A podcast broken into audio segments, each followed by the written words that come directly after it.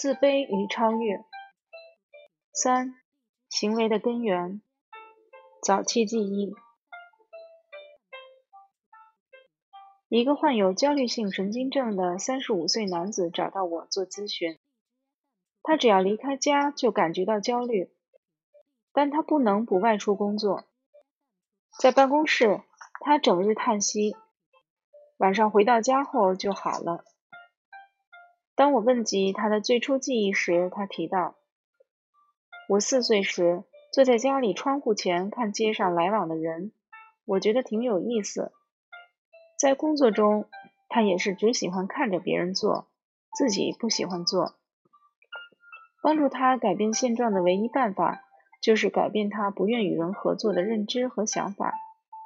我们责备他或给予药物治疗，都没有什么用处。他的最初记忆提醒我们，可以通过为他找一些需要他注意力的工作来给予帮助。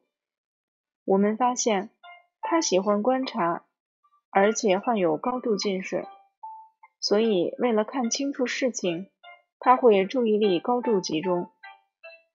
在工作中，我们可以让他高度集中的也是看，而不是做。事实上，我们可以找到事情来将看和做都融入进去。痊愈后，他找到了需要自己注意力的工作，他开办了一家画廊。通过这种方式，他找到了自己为社会做出贡献的方式。一个患有失语症的32岁男子前来治疗，他不能正常说话，只能一一的发声，已经持续2年了。2年前，这个男子不小心踩到了一块香蕉皮上，摔倒并撞到了出租车玻璃上。接下来2天就一直头疼、恶心，不停呕吐。他显然是患脑震荡了，但这并不应该成为他患失语症的原因。他的喉咙并没有受到损害，他在随后长达8天之久的日子里说不出任何话。他把这归咎于出租车司机，并将其告上法庭，要求得到赔偿。如果因为这次的事故，他在身体上有所创伤，比如伤残，那他胜诉的概率会更大。我们没必要怀疑他在说谎。或许事故之后，他发现自己说话困难，但又找不到原因。而为了有利于自己胜诉，开口说话也就显得没有必要。这个患者曾找到喉咙专家给予帮助，但是专家也找不到任何毛病。当我问到他最初记忆时，他提到，我记得自己躺在摇篮中来回摇晃，后来好像是摇篮的挂钩脱落了，摇篮摔到地上，我受了重伤。现实生活中，他特别喜欢摔跤，很少人会对这项运动感兴趣，而他却最喜欢这个。当我掉下后，门开了，母亲惊慌失措地跑进来，看样子是吓坏了。他觉得是自己的行为引起了母亲对自己的关注。另一方面，他觉得母亲不称职，对自己照顾不周，所以他认为出租车司机及出租车公司也犯了同样的错误，对自己照顾不周。这是被宠坏的孩子的生活模式，总是想从他人身上找原因，追究责任。我5岁的时候，从20英尺高的地方摔下来，然后被一块木板压住，然后有长达5分钟我都无法开口讲话。这种记忆也反映了同样的问题。此患者很容易丧失语言能力，他在这个方面好似很有经验，并可以归结于跌倒事件。虽然我们认为摔倒跟失语之间没有什么相关，但他不这么认为，所以我们需要改变他只要跌倒就会失语的想法，让他认识到两者之间不存在什么联系，而且一次车祸也不至于使自己2年多不能说话。只有这样，他才可以痊愈。接下来的记忆解释了他为何不能认识到这种错误想法的原因。我母亲又跑了出去，看上去很激动。她的两次摔倒都引起了母亲对自己的关注。她是一个渴望得到别人关注的孩子，而且她想让给她造成伤害的人付出代价。这种事情如果发生在其他被宠坏的孩子身上，也可能产生这样的结果。只不过不一定产生失语症。一个人的生命态度是由他的经历所决定的。一个26岁的男人找到我，因为他一直没有找到适合自己的工作。8年前，他的父亲给他找了一份经济行业的工作，但他没有兴趣，便辞职了。他打算找其他的工作，也一直未果。因此他经常失眠，甚至出现过自杀的念头。在辞掉经济工作后，他曾在一个镇上找到过一份工作，但后来家里来信说母亲病了，他便又辞职回到家中。从他的经历中，我们得知母亲对他百般疼爱，而父亲则很严厉。他一生都在与父亲对抗。在交谈中，我们得知他是家里最小的孩子，也是唯一的男孩。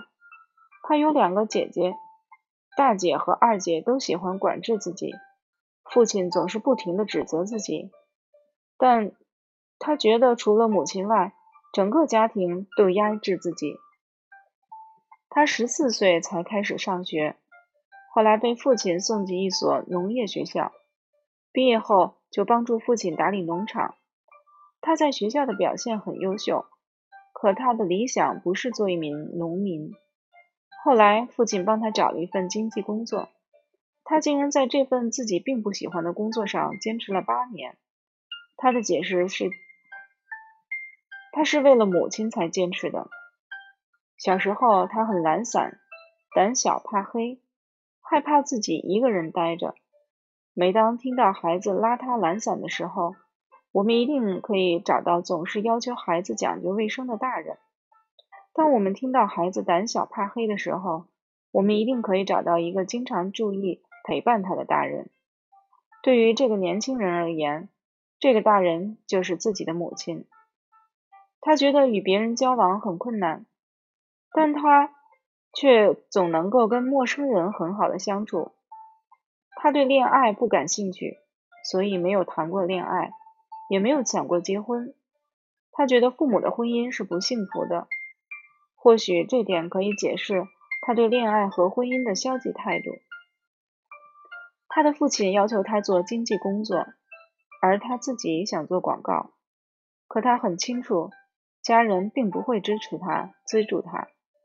在这点上，我认为他的行为目的是为了对抗自己的父亲。因为在他做经济工作时也攒了一些钱，但他并非将此投入自己的广告事业上。可以看出，他此前想要做广告也只是为了对抗父亲的意愿。这个最初记忆反映出了一个被宠坏的孩子对于自己父亲的对抗。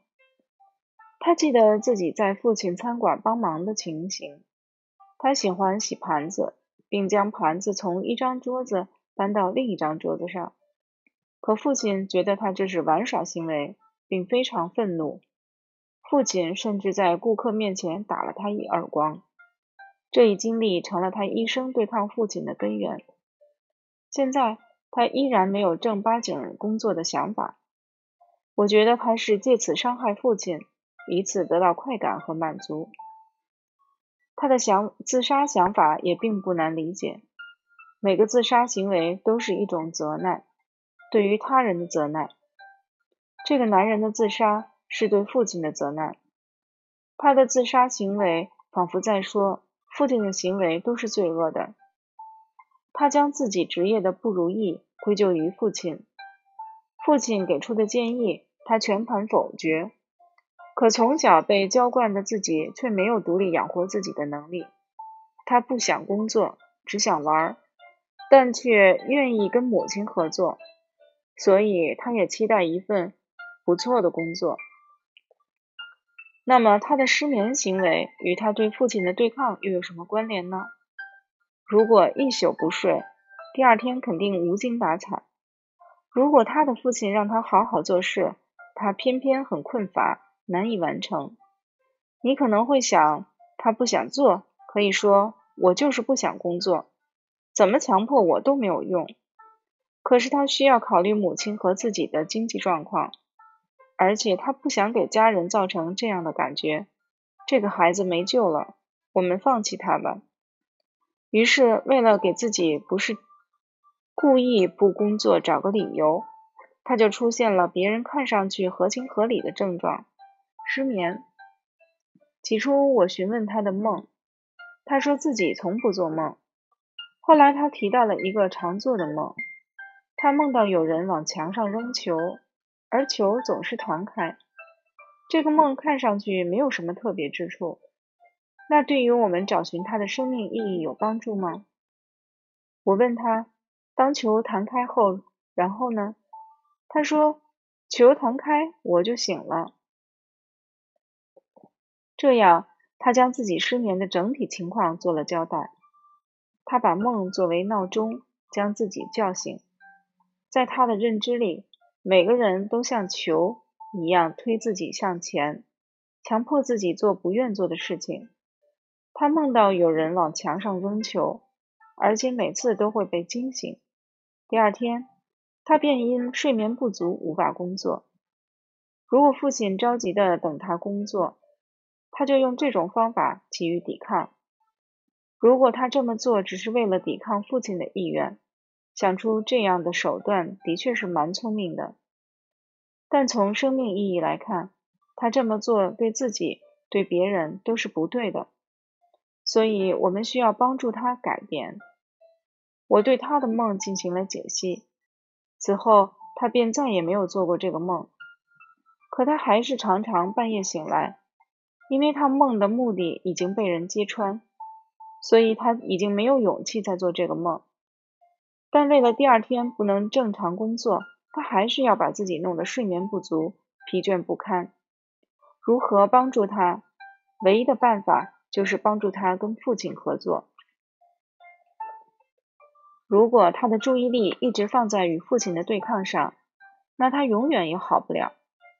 开始时，我像往常做咨询一样，先顺从他的想法。我说，你的父亲确实做得不对，他怎么可以对你发号施令呢？他利用自己的权威来压制你，太不理智了，他需要治疗。但是你能做什么呢？你指望他做出改变吗？如果天下雨了，你怎么办？除了打伞或者打车，与雨对抗，其他一切都毫无意义。现在的你就像在对抗雨一样，但你觉得现在的方式是最好的对抗方法。可事实上，这种方式对你造成的伤害更深。我把他身上所有的问题都关联在一起，他对工作的排斥、自杀念头、离家出走、失眠等。我给他解释，说这些都是他要惩罚自己父亲的方式。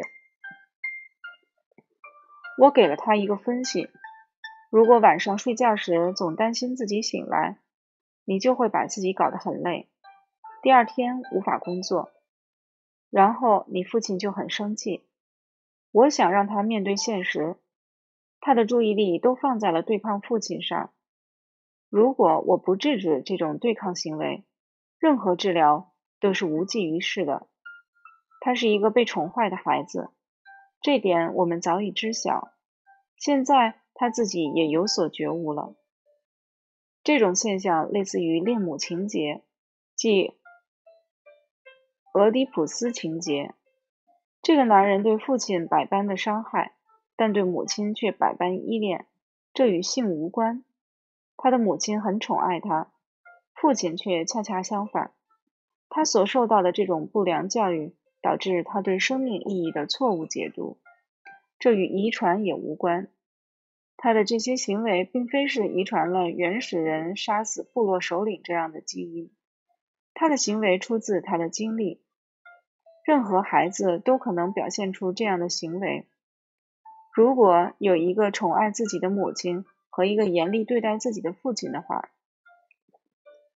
如果一个孩子总是与自己的父亲对抗，而自己又缺乏独立自主的能力，我们就可以很容易理解这种行为的根源了。